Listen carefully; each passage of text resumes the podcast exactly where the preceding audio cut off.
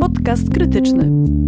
Postępowy głos w Twoim smartfonie. Dzień dobry Państwu, witam w kolejnym e, podcaście krytycznym, którego gościem dzisiaj e, będzie e, Piotr Buras, dyrektor Warszawskiego Biura Europejskiej Rady Spraw Zagranicznych ECFR oraz ekspert do spraw niemieckich i autor m.in. książki Muzułmanie i Niemcy Republika Berlińska wymyśla się na nowo. Dzień dobry. Dzień dobry.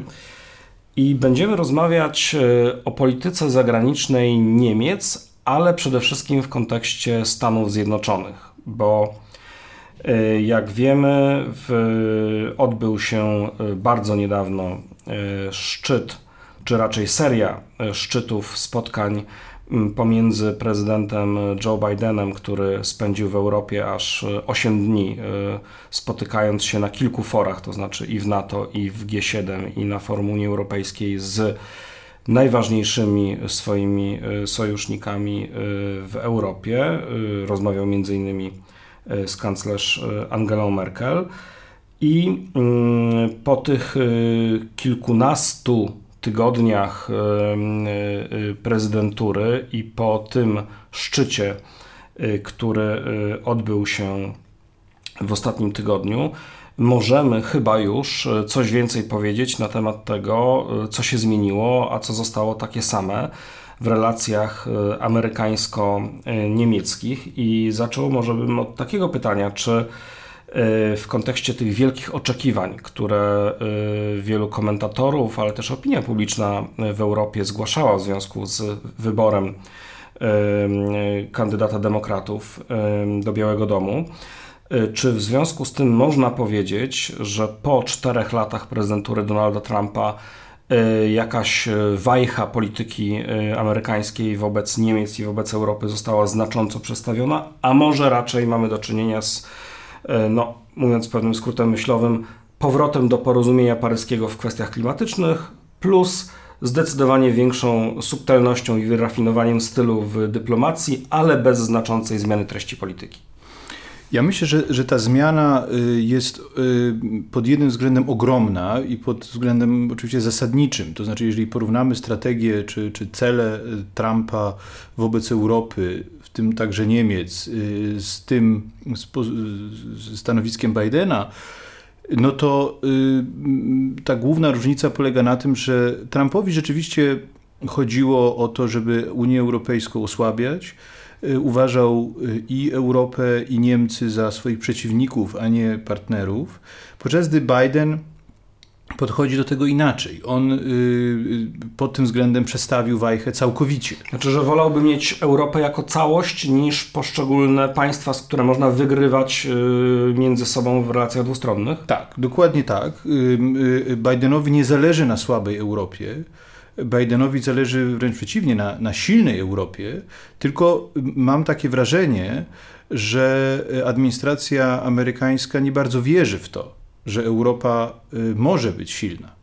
Jest bardzo dobry tekst Jeremiego Shapiro, y, Foreign Affairs, który, który dokładnie pokazuje, jak y, Amerykanie i ta administracja, być może ostatnia, najbardziej proeuropejska administracja amerykańska, Mm, straciła w gruncie rzeczy przekonanie, że na Europę można za bardzo liczyć i to jest główny problem. Ale już straciła, bo to minęło parę miesięcy od, e, od wyboru, być może od, od, od objęcia urzędu. Być może nigdy jej nie miała tak, tak silnej i wydaje mi się, że to jest główny problem. Ale jest jeszcze jeden problem, to znaczy, więc jedna odpowiedź jest taka, Y, tak, Biden zmienił zasadniczo politykę wobec y, Unii Europejskiej, mimo iż jego oczekiwania wobec Europy, tak te realistyczne oczekiwania są najprawdopodobniej mniejsze niż te y, bardzo optymistyczne nadzieje po stronie europejskiej, że nagle wrócimy do takiego partnerstwa transatlantyckiego, jakie mieliśmy w, w dekadach ubiegłych.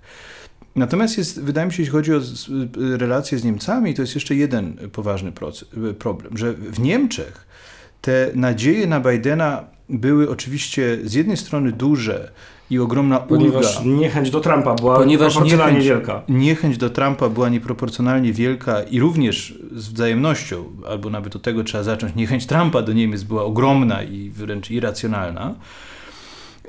I w związku z tym, no to jest z punktu widzenia niemieckiego jakaś zasadnicza cezura, ale z drugiej strony Niemcy jednak to doświadczenie ery Trumpa, tych czterech lat Trumpa, bardzo mocno zinternalizowali. To znaczy, jeżeli spojrzeć na zarówno wypowiedzi polityków niemieckich, jak i na opinię publiczną niemiecką, to widać, jak dramatycznie spadło zaufanie do Stanów Zjednoczonych w ogóle w Niemczech. Innymi słowy, w Niemczech jest takie poczucie, że no świetnie, że mamy teraz Bidena i bardzo się cieszymy i to jest wielka ulga, ale gwarancja, że Stany Zjednoczone Y, wrócą do takiej normalności, jaką by Niemcy chcieli, kraju liberalnego, otwartego, opowiadającego się za multilateralizmem, kraju, który jest właśnie przyjazny Unii Europejskiej itd., tak ta wiara jest bardzo mocno nadwyrężona i jest bardzo silne również przekonanie w Niemczech. Mamy taki ostatni sondaż przeprowadzony przez moją instytucję, przez ICFR, który pokazuje, że ponad połowa Niemców y, uważa, że system polityczny Y, amerykański jest całkowicie dysfunkcjonalny. To znaczy, że jest przekonanie, że w naj, największym skrócie, że taki Trump może dosyć szybko wrócić, albo jakiś inny Trump. A nawet jak rządzi Biden, to mu republikanie nie pozwolą niczego sensownego zrobić. Tak, więc jest w gruncie rzeczy bardzo duża rezerwa co do tego, czy rzeczywiście da się te relacje transatlantyckie y, odbudować. Więc A, ten obraz jest taki mieszany. No właśnie, ale czy ta rezerwa wynika po stronie Niemiec? Z jednej strony rozumiem doświadczenie też takie powiedzmy sobie estetyczne, tak? Y, mówię o stylu oczywiście prowadzenia polityki przez Trumpa, który był no, yy, yy, fundamentalnie czy biegunowo sprzeczny z tym, jak Niemcy widzieli pożądany porządek międzynarodowy, prawda? czyli taki y, liberalny, oparty no jednak na wielostronnych negocjacjach ten język America First był tutaj e, oczywiście w kontrze do tego. Ale były też w relacjach niemiecko-amerykańskich sprawy konkretne, czy pewne napięcia, które można dyskutować, kto w nich miał rację, ale ich podstawa była obiektywna. Tak? Tutaj była kwestia na przykład bilansu handlowego. Tak? Donald Trump zarzucał Niemcom, czy powiedzmy, czy stawiał jako problem fakt, że Y, Niemcy po prostu generują ogromną nadwyżkę y, eksportową, między innymi w przemyśle samochodowym, no, który w Stanach Zjednoczonych nie jest już tak ważny, jak był lat temu kilkadziesiąt, no ale niemniej cały czas gdzieś tam ten wątek taki tożsamościowy, prawda, tej Ameryki jako, jako takiego społeczeństwa, no jednak skoncentrowanego na automobilizmie i, i, i, i, i traktowaniu tego jako, jako, jako samochodu, jako pewnego symbolu statusu, czy potęgi, mm, to jednak, czy produkcji samochodów jako potęgi narodowej, to, to jednak miało znaczenie. Były też oczywiście kwestie w drugą stronę wydatków niemieckich na zbrojenia zbyt niskich, co podnosili zresztą nie tylko urzędnicy administracji Donalda Trumpa, bo akurat ten ten element pozostał e, trwały. Ale chciałbym zapytać, czy w tych relacjach, czy te właśnie dwie obiektywne kwestie, być może jeszcze jakieś, czy one grają kluczową rolę, czy kluczową rolę grało właśnie ten e, to osobne, odmienne podejście do w ogóle tego, jak powinien wyglądać porządek międzynarodowy? Ja myślę, że obie kwestie y, odgrywają istotną rolę i one się jakoś ze sobą łączą, ponieważ y, mm, Biden y, no, zerwał z, z, z tą polityką Trumpa, o której, o której mówiliśmy, ale w tych sprawach, gdzie amerykańskie interesy są dla niego szczególnie istotne, to znaczy sprawach zwłaszcza handlowych, sprawach relacji z Chinami, sprawach e, dotyczących również e, reorientacji amerykańskiej, jeśli chodzi o politykę bezpieczeństwa. Tutaj te interesy amerykańskie są dosyć stałe i widać też po niedawnych decyzjach Bidena, że ta jego chęć do y, konsultacji ważnych posunięć z partnerami europejskimi jest również ograniczona. On też wycofał wojska z Afganistanu, nikogo nie pytając o zdanie. Przedłużył mm, traktat START y, z Rosją, y, nie, nie, nie, nie pytając o zdanie Europejczyków. I, i, Dlatego, to, że nie ma do kogo zadzwonić? Ja myślę dlatego, że Europa, y, zwłaszcza jeśli chodzi na przykład już o kwestie rozbrojeniowe, po prostu nie ma nic do, do dodania, nie ma, w ogóle się nie liczy, jest w ogóle, nie jest w ogóle żadnym partnerem. Chociaż implikacje tych decyzji dla Europy są istotne. Tak samo było... Rakiety z... średniego zasięgu, prawda? Tak, y, więc, więc, więc, to, jest, y, więc to, są, to są przykłady, które pokazują, że że Amerykanie y, no, nawet za, za Bidena nie, nie, we wszystkich sprawach będą się z Europą jakoś bardzo liczyć. Natomiast jeśli chodzi o, załóżmy o kwestie handlowe, one są oczywiście bardzo ważne, to widać tutaj po stronie Bidena y, no jakąś jednak y, chęć powrotu do negocjacji, do rozmów. Do, teraz na, na ostatnim szczycie z Unią Europejską Mm, doszło do takiego rozejmu w sprawie sporu europejsko-amerykańskiego, bo te, bo te sprawy handlowe są w gruncie rzeczy w gestii Unii Europejskiej jako całości, a nie na przykład Niemiec. To nie są kwestie bilateralne między Niemcami a, a Stanami Zjednoczonymi. Więc doszło do do porozumienia w sprawie subsydiów dla, y, dla Boeinga i Airbusa. Na 5 lat y, no, ten spór, y, który się bardzo zaostrzał. Czy dano sobie 5 lat na jego rozstrzygnięcie. 5 lat na rozstrzygnięcie tego sporu, co jest oczywiście ważnym faktem, ważnym gestem i, i takim sygnałem też politycznym. Toczą się też rozmowy w tej chwili między Unią Europejską a Stanami Zjednoczonymi na temat y, tych ceł, które Stany Zjednoczone wprowadziły przeciwko Unii Europejskiej na, na import stali i aluminium. To, był, to jest bardzo, bardzo ważny spór, ale on jakby pokazuje, y, wydaje mi się, jedną ważną rzecz, że że tutaj y, on, on, jest, on jest istotny z punktu widzenia relacji amerykańsko- europejskich, ale w tle w gruncie rzeczy wszystkich tych sporów są Chiny. To znaczy, to jest trochę tak, że Stany Zjednoczone mogą się z Unią Europejską czy z Niemcami, jako głównym krajem Unii, jakoś dogadać w sprawach y, y, dotyczących y, relacji dwustronnych, na przykład w sprawach handlowych. Ale jeśli spojrzeć na przykład na tę bardzo ważną kwestię stali, to, to jest tak, że głównym problemem z punktu widzenia mm, y, Stanów Zjednoczonych nie jest to, że mm, to Europejczycy mm, eksportują za dużo stali do, do po, po, dobrej cenie do Stanów Zjednoczonych, tylko że robią to Chińczycy, którzy są y, producentem połowy y, stali na świecie. I, I to, czego Stany Zjednoczone oczekują od Unii Europejskiej i od Niemiec zwłaszcza, jest przede wszystkim, żeby wspólnie rozwiązać jakoś ten problem chiński. To znaczy spowodować, żeby na przy... postawić się na przykład Chińczykom, żeby Chińczycy nie sprzedawali y, mm, tej swojej stali za, w sposób w gruncie rzeczy taki pokątny, trochę nielegalny, za pośrednictwem innych krajów. Y, y, no, tak się dzieje.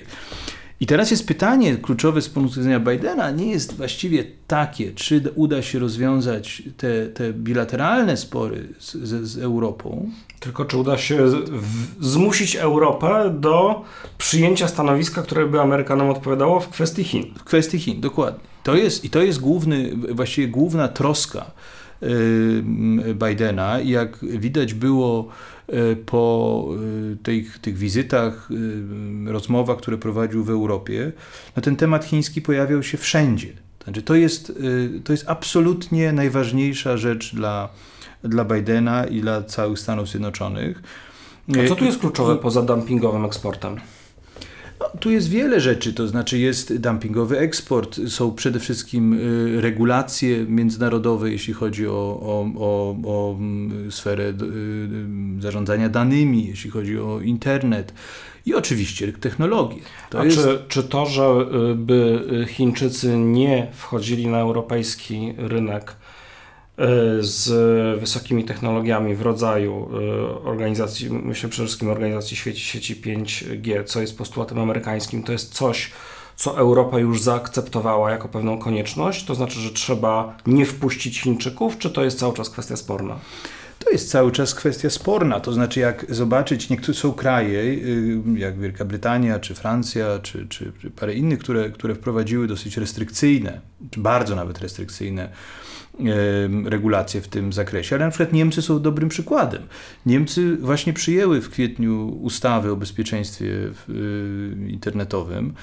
Y, I y, ta ustawa mm, zostawia w gruncie rzeczy, z jednej strony wprowadza dosyć wysoki, wysokie bariery właśnie związane z bezpieczeństwem dla dostawców sprzętu technologicznego do technologii 5G. No to jest oczywiście tu chodzi przede wszystkim o Huawei jako dostawcę chińskiego, którego Amerykanie chcą wykluczyć, chcieliby też, żeby był wykluczony również z rynku europejskiego.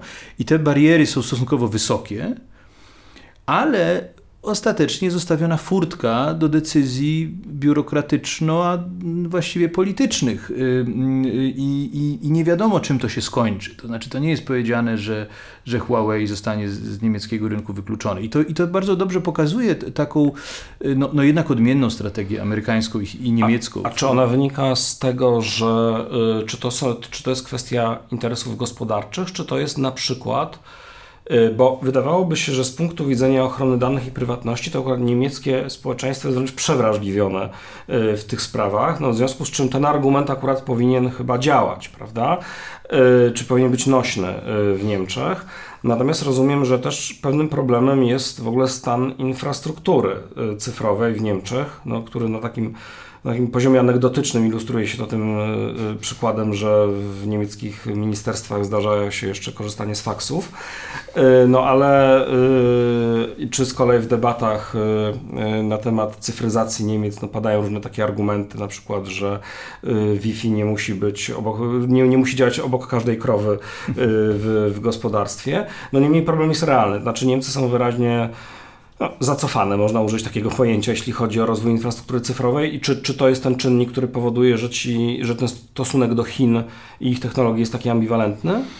Ja myślę, że, y, że to są dwa poważne y, powody. Jeden jest taki, że mm, no, ta technologia Huawei jest y, uważana mm, za najtańszą, najszybciej dostępną, za pomocą której właśnie można te wszystkie deficyty w Niemczech najszybciej znieść czy, czy je zlikwidować.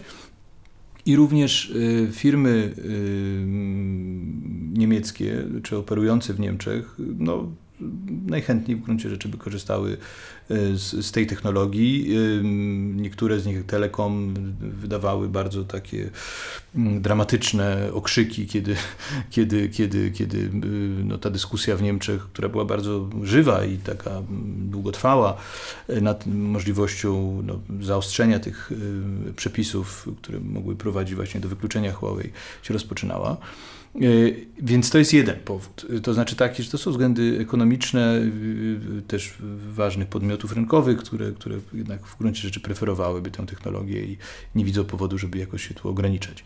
Natomiast drugi powód jest taki bardziej zasadniczy, jeśli chodzi o w ogóle całe podejście niemieckie do Chin. To znaczy, że no to jest oczywiście ta współpraca technologiczna, to, to jest jeden element, ale kluczowy z, z punktu widzenia relacji europejsko-chińskich. I, I, Niemcy tu mają zupełnie inne podejście niż, niż Amerykanie. Bo to znaczy... wpuszczenie Chińczyków na ważny obszar rynku może zaowocować, czy naprawdę na pewno zaowocuje reperkusjami. Z, zaowocuje reperkusjami, które i tak w tej chwili firmy niemieckie mają, y, jak wszystkie europejskie, mają różne problemy z dostępem do rynku chińskiego, ale ten rynek dla firm niemieckich jest y, ogromnie ważny. Y, niemiecki 10% prawie niemieckiego eksportu idzie do, do, do, do Chin. Tam inwestycje niemieckie w Chinach y, rosną i, i są na bardzo wysokim poziomie. Y, to jest, to jest kilkaset, to jest, nie wiem, 200-300 miliardów euro. Y, jest w, w tej chwili niemieckie firmy, na przykład Volkswagen, inwestują w, bardzo mocno w, w, całą technologię w Chinach, jeśli chodzi o samochody elektryczne, baterie. No to jest znaczy taki decoupling, odłączenie się Europy czy Niemiec od Chin, coś co Stany Zjednoczone w gruncie rzeczy realizują, czy, czy chcą realizować w swoich relacjach z Chinami, w ogóle nie wchodzi w rachubę.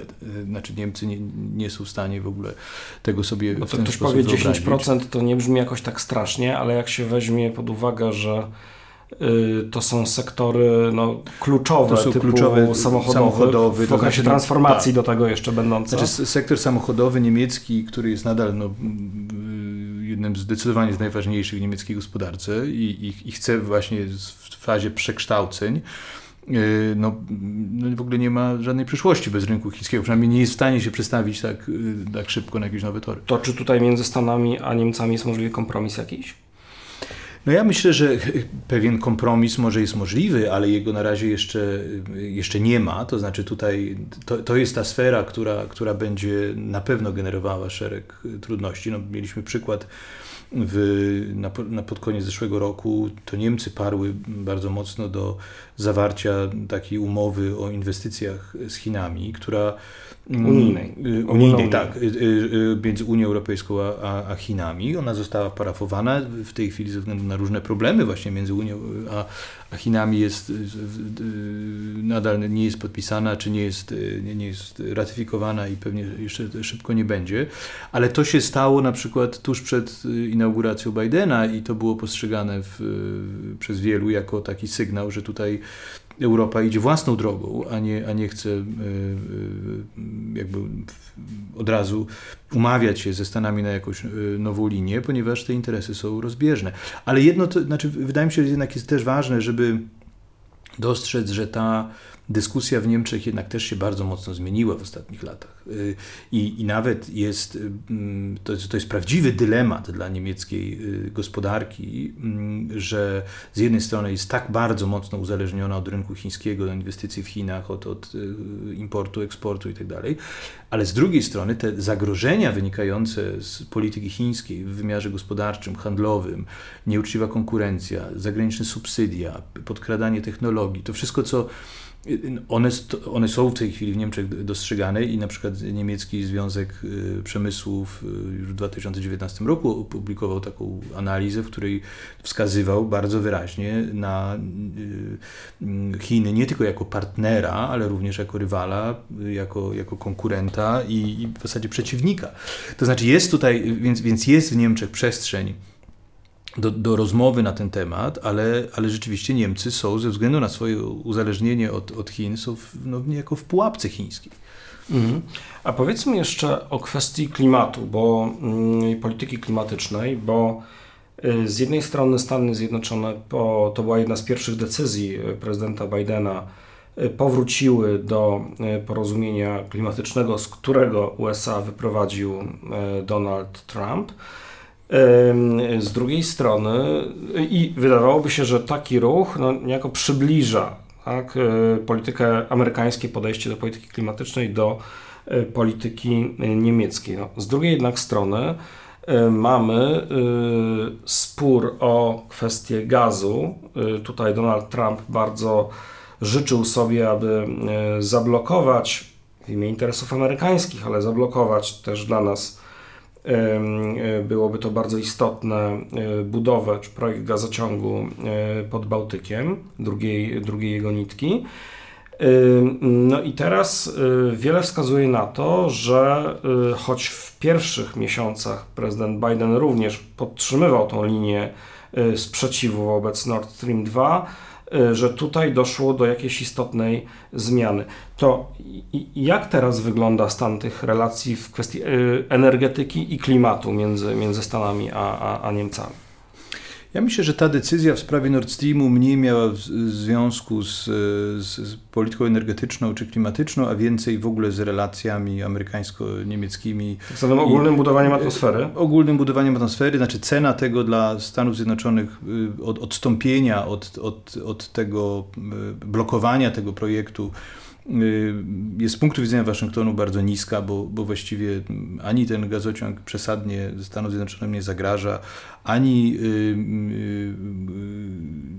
y, jakby w kwestii energetycznej, no te, te, ten plan Trumpa, powiedzmy, żeby tutaj zalać Europę amerykańskim LNG, on, to, to nie jest, wydaje mi się, coś, co, co, co Biden by, by chciał realizować, więc więc to jest y, y, tutaj to był, to był taki dosyć tani y, gest, oczywiście bardzo bolesny dla naszego regionu, ale, ale wobec, wobec Niemiec i, i Europy, ale te, który też miał jeden ważny element, to znaczy taki, że te, tego w Polsce się bardzo mało o tym mówi, ale te sankcje eksterytorialne amerykańskie to jest przeciwko Nord Streamowi zaangażowanych w firmom, no to jest bardzo niebezpieczny precedens. To znaczy, że sytuacja, w której jakiś zewnętrzny podmiot ze względu na jakieś swoje interesy takie czy inne uderza w europejskie firmy za to, że realizują jakąś politykę. To znaczy możemy sobie wyobrazić, że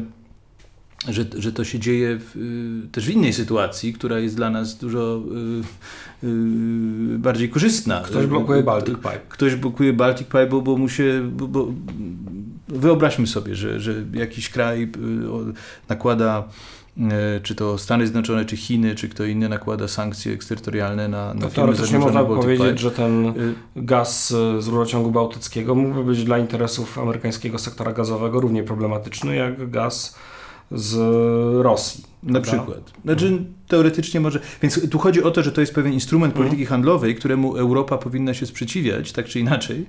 E, a więc, więc jakby załagodzenie tego sporu to ma ten wymiar. Natomiast jeśli chodzi o, o, o, klima, o, o kwestie klimatyczne, to mi się wydaje, że e, no ciekawe jest to, że, że Niemcy po tym, jak zapadł wyrok Trybunału Konstytucyjnego w Niemczech, że mm, ochrona klimatu to jest niejako no, no prawo młodszych generacji do, do, do, do dobrego klimatu i, i, to jest y, chronione konstytucją i, i, i to, co robi nie, rząd niemiecki, to jest za mało. Niemcy natychmiast przyspieszyły swój proces dekarbonizacji, przynajmniej plan dekarbonizacji. Więc to z, z punktu widzenia Niemiec ta, ta, ta, sprawa jeszcze będzie miała większą wagę, chociaż dzisiaj Niemcy nie są wcale, mimo swoich ogromnych osiągnięć, jeśli chodzi o promowanie energii odnawialnej, nie są jakimś czempionem w tej, jeszcze w tej no, chwili. Głównie ze względu na nadrabianie tych no, braków tak. wynikających z wyłączania więc, energetyki jądrowej. Natomiast to, co mi się wydaje z punktu widzenia relacji amerykańsko-europejskich będzie, tutaj Niemcy oczywiście też będą odgrywać bardzo ważną rolę, no to jest, będzie poważnym problemem problemem i, i, i wyzwaniem, no to jest e, ewentualne próby wprowadzenia podatku węglowego przez Unię Europejską ponieważ.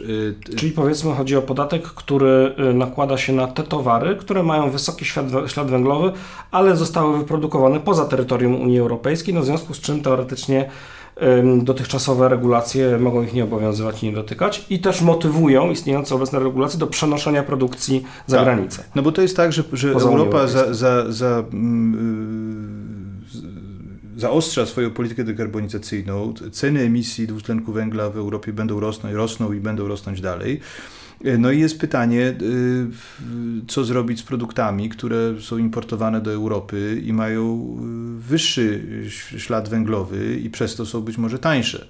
No więc tutaj trzeba wyrównać te ceny na granicach i Europa coś będzie musiała w, tym, w tej sprawie zrobić. Znaczy nie da się tego problemu, bo rzeczywiście wtedy no, koszty ekonomiczne będą ogromne. Pytanie jest, czy uda nam się porozumieć z Bidenem Y, żeby jak wspólną politykę w tym zakresie y, prowadzić i, i, mieć, i mieć jakieś porozumienie, no czy to będzie raczej na zasadzie konfrontacji.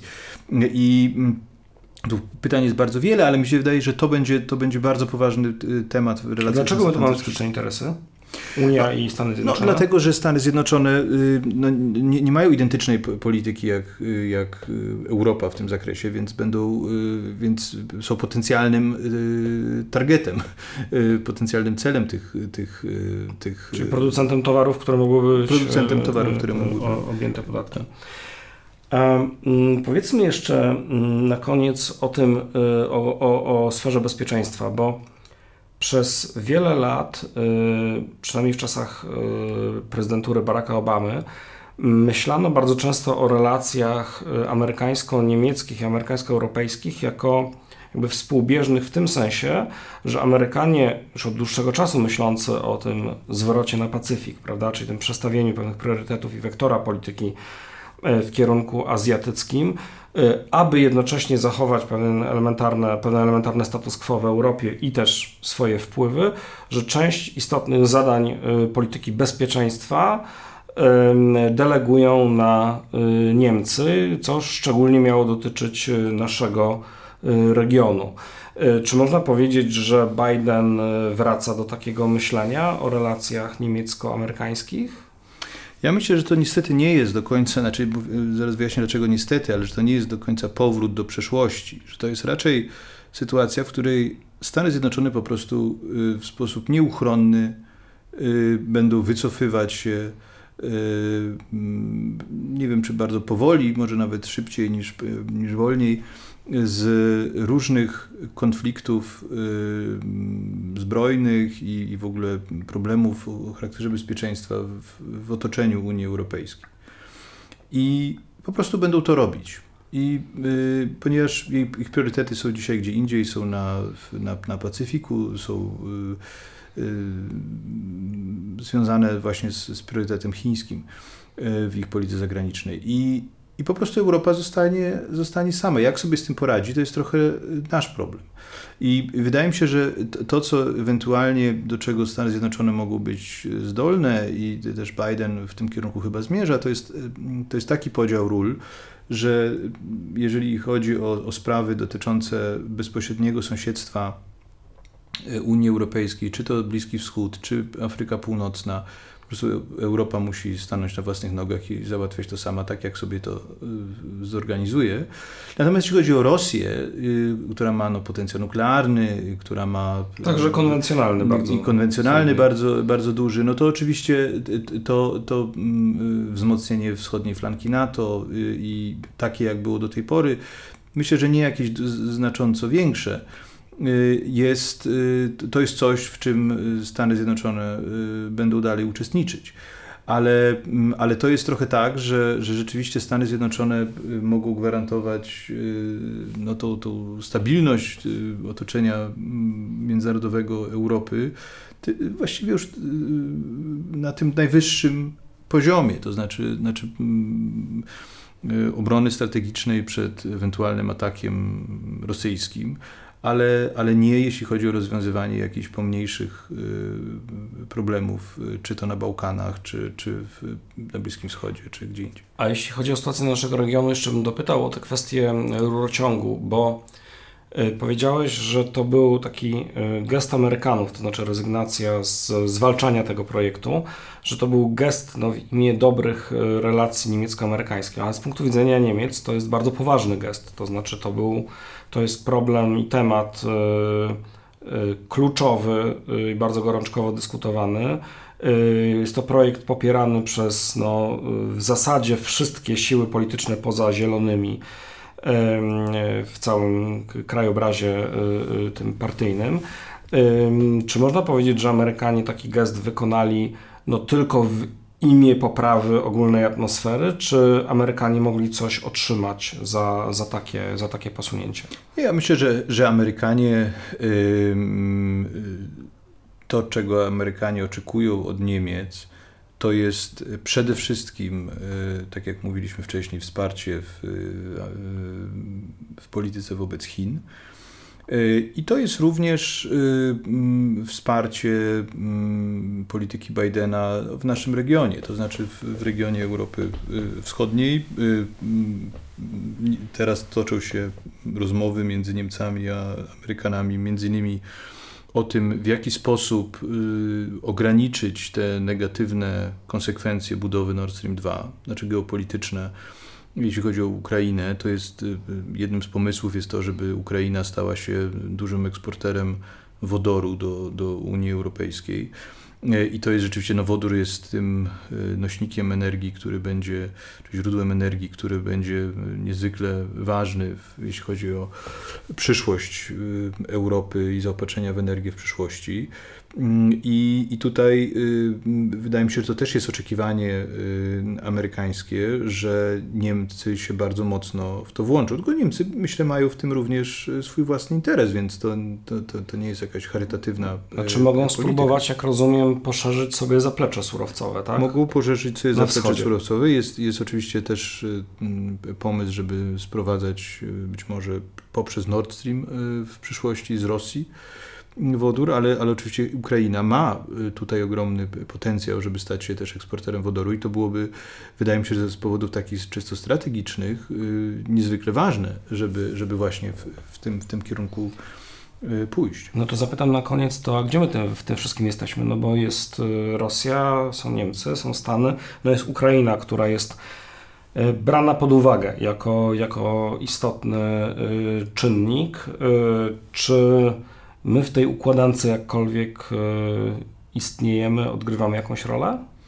dziś? Myślę, że my odgrywamy, znaczy w zasadzie nie odgrywamy żadnej roli tak naprawdę. To znaczy my, my Polska Mm, dzisiaj nie pasuje do tego, y, do tej koncepcji y, amerykańskiej, która jednak się opiera w dużej mierze na mm, też wspólnocie wartości, o których nie, nie, nie mówiliśmy, y, o, o tym, że Amerykanie widzą na przykład dyskusję o tych sprawach gospodarczych bardzo mocno w kontekście e, też i praw człowieka, i demokracji, ponieważ to się łączy ze sobą. Znaczy to trudno mówić na przykład, nie wiem, o internecie, o danych, o, o, o, o całym tym, e, e, tej, tej sferze regulacyjnej, która, technologicznej, która jest w tej chwili bardzo ważna, sztucznej inteligencji, bez odwołania do, do, do, do, do jakichś no, zasad opartych na wartościach. I tutaj Polska jest krajem, który, który jakby nie, nie pasuje.